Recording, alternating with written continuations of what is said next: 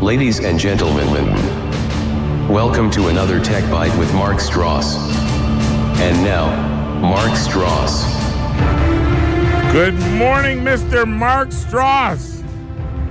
Good morning, Bulldog Coach and Big Al, and of course, Bob and Jerry. Uh, How are everyone today? Everybody's good. Jerry, it's Mark Stross. It's a pleasure to chat with you, buddy. Hello, Jerry. I miss you. Well, I miss you too. And you know, you know, it's wonderful that we get to meet like this because I get to hear about all of your indulgences because Bulldog just lets it all out. I mean, I this is one hour of the show this morning, and I've got your menu down. I know you guys were arguing. I know you were into politics. No, no, I mean, no, I got the uh, whole uh, cor- scene down. It's so cool. Correction. Got to live it. Correction. No there was arguing. no arguing. There was really intense conversation that actually wound up being good because people started to listen and not just talk over each other. So it was actually really good last night. So there. That's awesome. Yeah. I mean, I actually think that's what America needs to do a hell of a lot more. I, I, I think so too. Okay. I think it was great. So, yep. so that's really cool. Well, you know, today I have a really cool tech bite. Today, And I what? think I think everyone's going to enjoy it. And remember, I promised you that we weren't going to do anything intense, anything about AI, about ro- robots taking over the world. We'd do something just a little less um, intense. Yes. And what about a parable? And what about talking about something that was brought up by one of the most amazing economists and statisticians of all time, Milton Friedman, who won the Nobel um, Prize for his economic theories. And um, he told a parable about a pencil. And today, the edge is worldwide cooperation. I want to ask everyone in the studio today does anyone in the studio ever consider how a pencil is made? And I want you to think about it as you think about this issue. I want you to pencil, rubber on the end, the little brass fixture that keeps the rubber on, the little piece of wood that has a tube inside of it of graphene, and what it takes to make that pencil. How many countries are involved to make that pencil? Have you guys ever I- thought about No. that? Never. Never. I thought there. I thought everything was just made in Ticonderoga. Well, we do. Aren't those the pencils? Yes, you're right. I was- granted. okay. I, I, I no. So, Milton Friedman gave this incredible lecture, and um, he basically then decided that the lecture was so successful he wanted to take it to television. And so, in 1980, his vision of how the free market might bring about world peace in a 10-hour PBS broadcast series called Free to Choose. In a clip from that show, he brought up this parable about the pencil.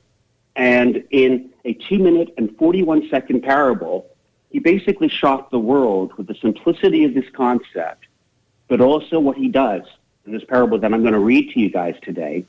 He shows you how the pencil proves that we can be harmonious and we can all work together and do major things all together, even if we disagree with each other's religion, if we disagree with each other's politics, if we disagree with each other's country creeds, patriotism, etc. The pencil is still produced. And it's pretty remarkable because for the pencil to exist, it requires worldwide cooperation.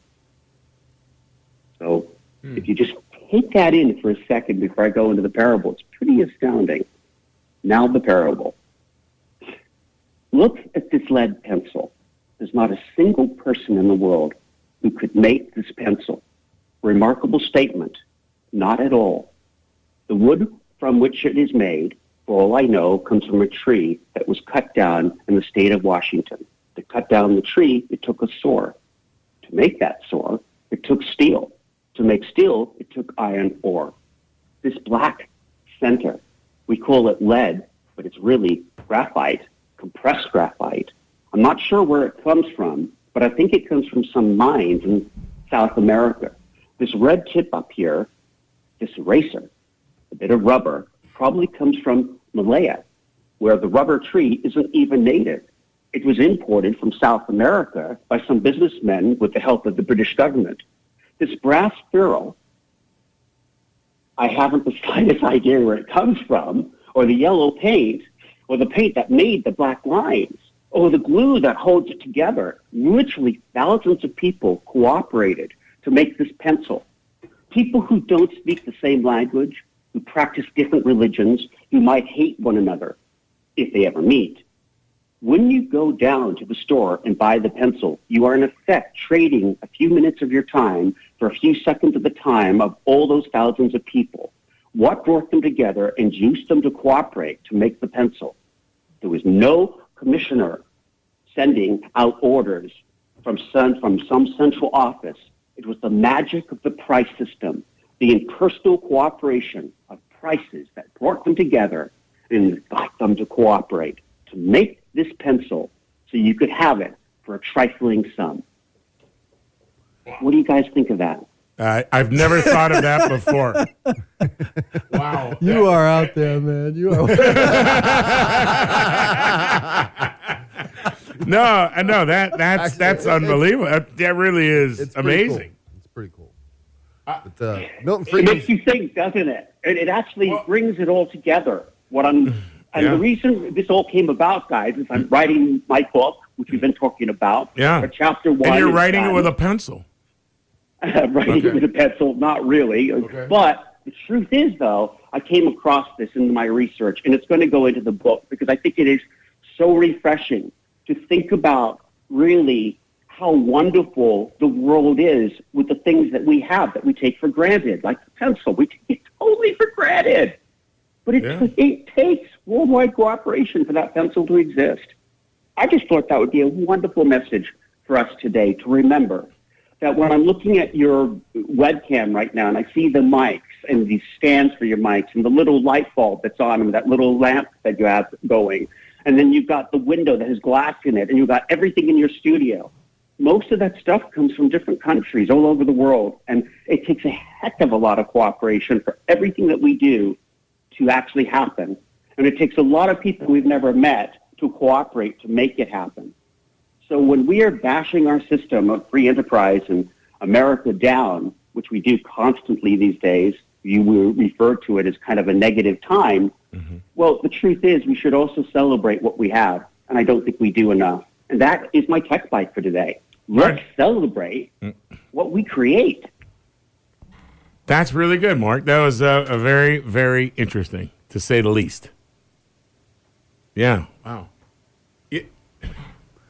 It- Milton Yeah. Friedman's Thank you. actually he's he's he's a genius. You know, his his economic theory of, of inflation, which which I've looked into recently, is basically he, he simplifies it down to the form where, you know, if you combine government spending with with the printing of money, that's where you get your inflation, which is got at an all time high on both right now. So I mean, he he, he knows So- exactly what's going on. So I, I didn't. Re- I met him one time in uh, when I was at the Mercantile Exchange, and I, I guess I didn't appreciate as much as I should have of, of who he was. Mm-hmm. I knew who he was, but I I, I, I really wish I would have uh, been much more, let's say, interested at the time. It was pretty rare to get to meet Milton Friedman, mm-hmm. you know, mm. because he was mm. amazing.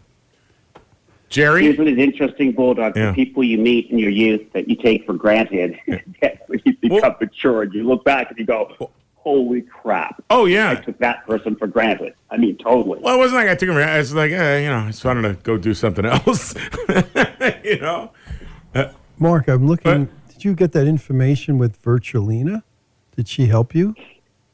Oh, of course. Virtualina is with me at all times. I mean, she's on right now listening She is? um, to the whole show. all right.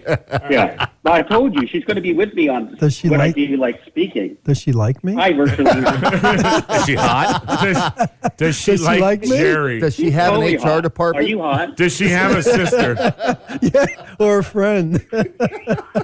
She said she's very Wait, hot. I wait. I, I did hear her. Hold on. She's there with Is you. she Yeah, there? she said she's very hot. Oh, She's- good. I said she's hot, and she Yeah. said she's very hot. Uh-huh. Good. Virtually, um, say hi to Jerry. Hell yeah, I will. Oh yes, you will. Yeah. Okay. There you go, Jerry. You got you got your virtually in hell yeah. All right. I just She's want, kind of a I'm Jerry, and I spunky girl, you approve know, this I modeled message. her off of Kathleen. All right. Well, that's Listen, just that's a little shout out to the, mm-hmm. the, the modern American man. You know, today, guys, when I get off the air, I'm going to diligently walk into my house, get some coffee, go into my bedroom, wake my wife up, and she's going to take her shower, and then she's going to diligently walk into her study and get on the air to be on Doctor Doctor Radio today. Pretty proud of her. So the little power couple, we both had our little radio bits today, and um, I got to go and take care of the wife after this. Uh, but well- before I Uh, do, uh, this, Oh, okay, okay, Okay. okay. All right. I mean, don't go further into detail. You got to do what you have to do. I- You know. Well, Hey, I gotta go Oh, take care of my hey, wife, oh, too. Yeah, you Your wife. Yeah. Okay. Um, but yeah. before I go into that detail, I Yeah. want to say a cute little story. It was funny last night because for the first time we were both preparing for our radio shows. That's why I Oh. told the story. Very So okay. It was pretty funny. All right. Whew, I'm And- glad that's all we did because uh, last Well, night when I got home and okay. I took a shower and then Nancy took a shower and, and we it was kind of funny. We both took a shower before bed. I didn't say I was going to take the shower with her. You jumped to that conclusion. No, no, no. I didn't say I have took a shower with her. I took a announce to the shower. Then she. Uh, yes, I do it, ahead. but it's only because I can't reach parts of my back. Okay. I have one more announcement for the audience. I think it's really fun. Okay. I have now taken the radio shows that Bulldog has generously cut for us, Oh, and they're now on a podcast. What? you can look up the TechByte Show on all of the podcast services now under Mark Stross, and it will come up. And we've got to do some improvements with it, but we're soon going to have all the shows rolled out. So you can look them up. And what's so cool on the podcast, you can look them up by the subject matter, and all the shows are defined. It's a really nice way to catch up with these shows if you've missed some. And I also want to say that there will be um, some live events from myself, some stuff from Bulldog and myself, perhaps in the future. And I'm planning to come out to Ocean City soon to do a live show with you folks just for fun. It'll be So fun. Yes, I'm we, we got. that we can do that. We oh, we're gonna do it. We uh, we are going to do it. We're gonna make it happen. We got the wheels in motion, and I promise you it'll happen. And for my audience and for your audience, all the help that you guys can give me by going to check out the podcast would be nice because we're soon going to be starting to advertise to create a following. But it would be really fun to get an organic audience started. I think these TechByte shows are important, and the book's going to be a lot of fun. And the book really will educate and help people. And it's being written for anyone to understand it. Bulldog, you said it had to be written so that people would understand it. Mm-hmm. I can I can attest. After reading chapter one, it should be available for anyone to understand. Yeah, well, I just Okay. think, I think that's important because you know, in order you- you can't just appeal to uh, tech wizards with your language. You need to dumb it down for folks like me. That's why he got me involved, so the dumb people could read it. Yeah. And it, I mean, he said to me, he said, "You're an idiot. You don't understand that." I said, "No, I don't." He goes, "All right, I'll dumb it down for you." Then he said, "Bulldog, I can't."